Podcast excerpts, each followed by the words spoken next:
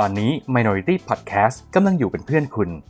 มาคุยกันเรื่อง subculture เผื่อว่าคุณจะเจอสิ่งที่ชอบเพิ่ม หรือถ้าไม่ชอบก็เข้าใจมันมากขึ้น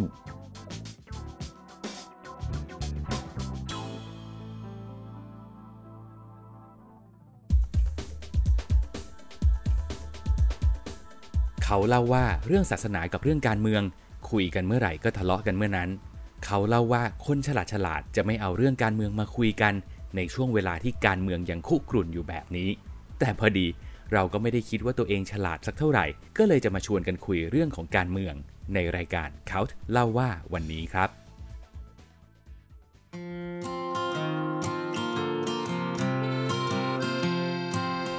สวัสดีครับคุณผู้ฟังนี่คือรายการ Couch เล่าว่าครับ ผมเชื่อว่าหลาย ๆ คนก็คงเป็นเหมือนผมนะครับ ก็คือ เราเนี่ยเป็นคนที่เติบโตมากับ คำสอนแล้วก็ความเชื่อที่ว่าเวลาคุยกับใครเนี่ย อย่าไปชวนคุยเรื่องการเมืองกับเรื่องศาสนา เพราะถ้าคุย 2 เรื่องนี้แล้วไม่ถูกคอไม่ถูกใจกันเนี่ย มันจะผ่านทะเลาะกันง่าย ๆ เคยใช่ไหมครับ ซึ่งพอวันที่เราเติบโตมาจนถึงวันนี้แล้วเนี่ยจะเรียกว่าแก่แล้วก็ได้นะครับ พอมองย้อนกลับไปเนี่ยเราก็จะรู้สึกว่าเฮ้ย เอาจริง ๆ มันก็เป็นเรื่องที่น่าเสียดายเหมือนกันนะ เพราะว่าการที่เราไม่คุยกัน 2 เรื่องนี้เนี่ย มันเสียโอกาสหลาย ๆ อย่างเลยนะครับ อย่างเช่น เอาเป็นว่าถ้าเราได้คุยกันเรื่องศาสนาได้แลกเปลี่ยนความคิดกันจริง ๆ จัง ๆ เนี่ย สิ่งที่เราได้มาอาจจะเป็นเรื่องของคุณค่าความหมายในการใช้ชีวิต เรื่องของปรัชญา ซึ่งมันก็ดูจะมีประโยชน์ในแง่จิตวิญญาณของเรา อย่างเรื่องการเมืองก็เหมือนกัน ถ้าเรามีโอกาสได้เปิดใจ แล้วก็คุยเรื่องการเมืองกับคนอื่น ที่คุยกันแบบสบาย ๆ แบบไม่ต้องกลัวว่าจะทะเลาะกันเนี่ย สิ่งที่เราได้มาอาจจะเป็นเรื่องของการใช้เหตุผล ได้พัฒนาทักษะทั้งในเรื่องของการฟัง แล้วก็ในเรื่องของการอธิบายความคิด ได้แชร์ประสบการณ์กับคนที่อาจจะเติบโตมา หรือว่าใช้ชีวิตอยู่ในสังคมในบริบทที่ไม่เหมือนกับเรา สิ่งเหล่านี้ถ้าทำได้ก็ดูจะเป็นประโยชน์อีกเหมือนกันใช่ไหมครับ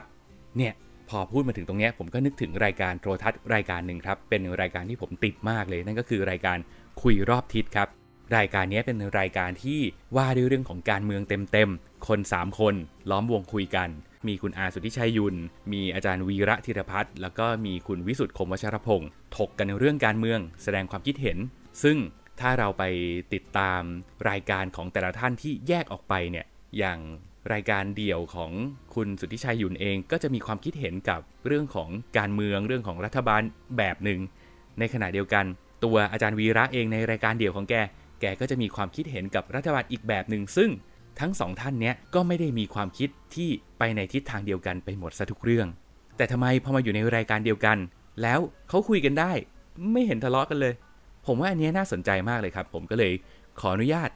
ไม่รู้ขออนุญาตใคร ขออนุญาตไว้ตรงนี้แล้วกันนะครับ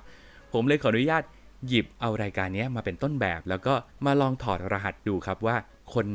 เก๋าๆที่เขาคุยกันเรื่องการเมืองเนี่ยเขาคุยกันยังไงถึง ได้ประโยชน์ แล้วก็ไม่มีปัญหา อะ มาที่อันดับแรก ผมคิดว่าเป็นเรื่องของความอินครับ แต่ละคนเนี่ยก็จะมีความอินเกี่ยวกับการเมืองไม่เท่ากัน แล้วก็ไม่เหมือนกันใช่ไหมครับ ทีนี้ถ้าเราจะไปคุยเรื่องการเมืองกับใคร ผมคิดว่าถ้าจะให้ดี เราน่าจะถอดความอินของเราออกมาก่อนครับโอเค เวลาที่คุณอยู่คนเดียว หรือเวลาที่คุณกำลังศึกษาเสพข้อมูลอะไรเนี่ย คุณอินได้เลยครับ เต็มที่ ไม่มีปัญหาจริง ๆ แล้วดีด้วย เพราะว่าเวลาที่เรายิ่งอิน เราก็ยิ่งลงลึกยิ่งหาข้อมูลเพิ่มขึ้น ซึ่งตรงเนี้ยเป็นสิ่งที่ดีครับ แต่เวลาที่เราไปคุยกับคนอื่นเนี่ยปัญหาคือพอเราอินมากๆอะสิ่งที่ตามมามันคืออคติ แล้วพอเรามีอคติเนี่ยเราจะมีความสามารถในการฟังอีกฝ่ายหนึ่งน้อยลงมาก ๆ เลยครับ ถ้าเราลองลดเพดานความอินของเราลงมาได้สักครึ่งหนึ่งเนี่ย เอาช่องว่างตรงนั้นไปเพิ่มความรู้สึกของการอยากฟัง ให้ค่ากับสิ่งที่อีกฝ่ายหนึ่งกำลังพูดกับเรา ลองตั้งมิเตอร์การฟังของเราให้เป็นกลางๆไว้ครับ อย่าเพิ่งตีไปข้างใดข้างหนึ่ง ผมเชื่อว่าถ้าทำได้แบบนี้เราน่าจะได้ประโยชน์จากการคุยกันได้มากกว่า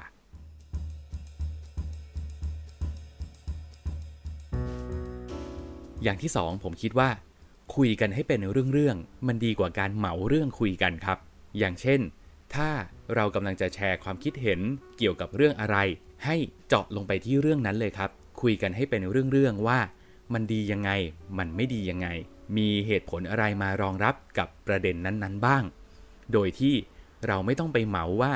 ต้นเหตุของทั้งหมดมันมาจากอุ้ยอีกยาวเลย สาวกันไปเรื่อยๆ ต่างคนต่างแข่งกันสาวว่าใครพาเรื่องไปได้ไกลกว่ากัน แบบนั้นมันคุยกันไม่จบครับ ไม่ได้ข้อสรุป มันมีแต่จะเพิ่มประเด็นขัดแย้ง สู้เราสโคบตีกรอบเรื่องที่เราคุยกันให้ลงมาให้เหลือประเด็นแคบๆเอาไว้ แล้วคุยกันให้จบเป็นเรื่องๆถ้าทำได้แบบนั้นคุณอาจจะพบก็ได้นะครับว่า จริง ๆ แล้วมันมีเรื่องมีประเด็นอีกหลาย ๆ อย่างเลยที่คุณเห็นตรงกัน แล้วก็ไม่ได้มีความจำเป็นที่จะต้องทะเลาะกันเลย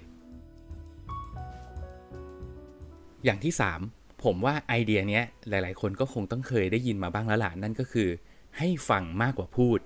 แต่ในที่เนี้ยผมไม่ได้หมายถึงว่าให้ปล่อยอีกฝ่ายหนึ่งให้พูดพูดพูดพูดพูด ให้เยอะกว่าคุณ แล้วคุณก็ฟังอย่างเดียว ไม่ใช่แบบนั้นนะครับ แต่คำว่าให้ฟังมากกว่าพูดที่ผมกำลังจะพูดให้ฟัง งงไหมหมายถึงว่าเวลาที่เรามีความคิด เราอยากจะถกเถียงอะไร อยากจะนำเสนออะไร หยุดก่อนครับ ฟังก่อน ฟังตัวเองก่อนว่าไอ้คำพูดคำนั้นที่กำลังจะพูดออกไปเนี่ย เราหมายความว่าอย่างนั้นจริง ๆ หรือเปล่า มันจะไปทำร้ายจิตใจใครหรือเปล่า มันจะเป็นการไปดูถูกดูหมิ่นใครหรือเปล่า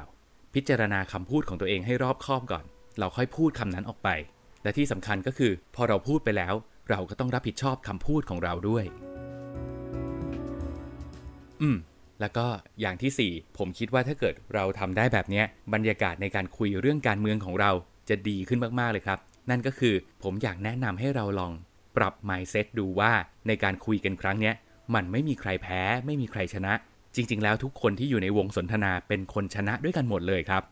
ทุกคนคือผู้ชนะ เพราะว่าเป้าประสงค์ในการคุยของเราครั้งนี้ คือการได้แลกเปลี่ยนความคิดครับ เราได้รับรู้ข้อมูลใหม่ ๆ และได้บอกเล่าสิ่งที่เราคิดออกไปเป็นข้อมูลใหม่ ๆ ให้กับคนอื่นเหมือนกัน เราไม่ได้มีหน้าที่มาเปลี่ยนความเชื่อของใครครับ โอเค ข้อมูลของเราอาจจะเป็นส่วนหนึ่งในการตัดสินใจของเขา แต่ เราไม่มีอำนาจในการไปบังคับให้เขาเปลี่ยนความคิดได้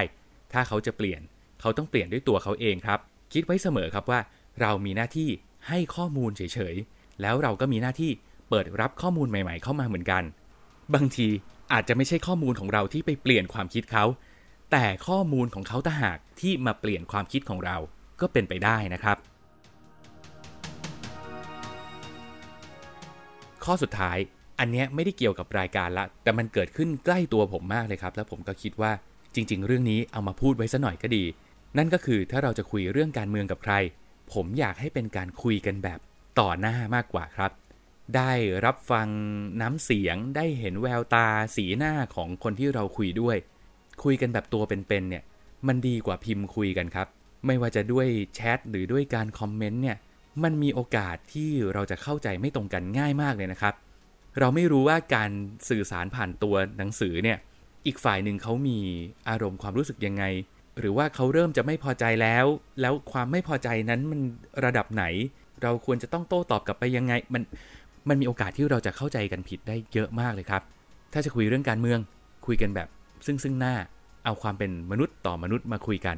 มันน่าจะดีกว่านะครับ ที่เล่ามาให้ฟังทั้งหมดเนี่ยเพราะผมเองก็เป็นคนหนึ่งที่ สนับสนุนให้เราคุยกันเรื่องการเมืองเยอะ ๆ ครับ ไม่ได้อยากเห็นคนทะเลาะกันนะ ตรงกันข้ามเลย ผมอยากให้เราได้แชร์ประสบการณ์กันเยอะ ๆ เพราะว่าผมเนี่ยเชื่อว่าคนเรามันมีความหลากหลายมากเลยครับ เราไม่ได้มีความคิดเห็นเป็นฝ่ายใดฝ่ายหนึ่งอย่างชัดเจนหรอก โอเค มันอาจจะมีคนที่จัดไปในทางหนึ่ง แล้วก็อาจจะมีคนที่จัดไปในฝ่ายที่ตรงข้ามกับเรา แต่ในมิติลึกๆ ต่างคนต่างก็มีความเป็นปัจเจกที่หลากหลายไม่เหมือนกันหรอกครับ เพราะว่าคนเราก็ไม่ได้มีใครที่มีประสบการณ์ที่เหมือนกันเป๊ะ สิ่งที่ดีที่สุดที่จะเกิดขึ้นเนี่ยก็คือ ยิ่งได้คุยกัน เราก็ยิ่งเข้าใจความหลากหลายมากขึ้น อย่าให้การสนทนาเรื่องการเมือง เป็นเครื่องมือที่จะทำลายความหลากหลายของคนอื่น แล้วก็ความหลากหลายในตัวคุณเองด้วย และทั้งหมดนี้ก็คือการอัปเดตเรื่องราวที่อัลกอริทึมอาจจะคัดออก และคนรอบตัวของคุณอาจไม่พูดถึง สำหรับคนที่ฟังมาถึงตรงนี้ ผมขอให้ทุกคนได้ออกไปคุยเรื่องของการเมืองกับคนรอบข้างของคุณ คุยกับเพื่อนของคุณ คุยกับแฟนของคุณ คุยกับเพื่อนร่วมงาน แล้วที่สำคัญก็คือ คุยกับคนในครอบครัวของคุณได้อย่างสนุกและก็มีประโยชน์ แล้วเข้าใจกันมากขึ้นนะครับ ก่อนจากกันไปขอฝากทุกรายการของช่อง Minority Podcast นี้ไว้ด้วยนะครับ ใครอยากให้เราพูดถึงเรื่องอะไร มาบอกเราได้นะครับในเพจ Facebook ของ Minority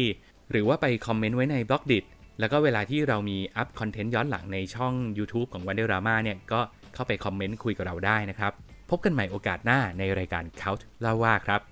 วันนี้ผมไปก่อนแล้วนะครับ สวัสดีครับ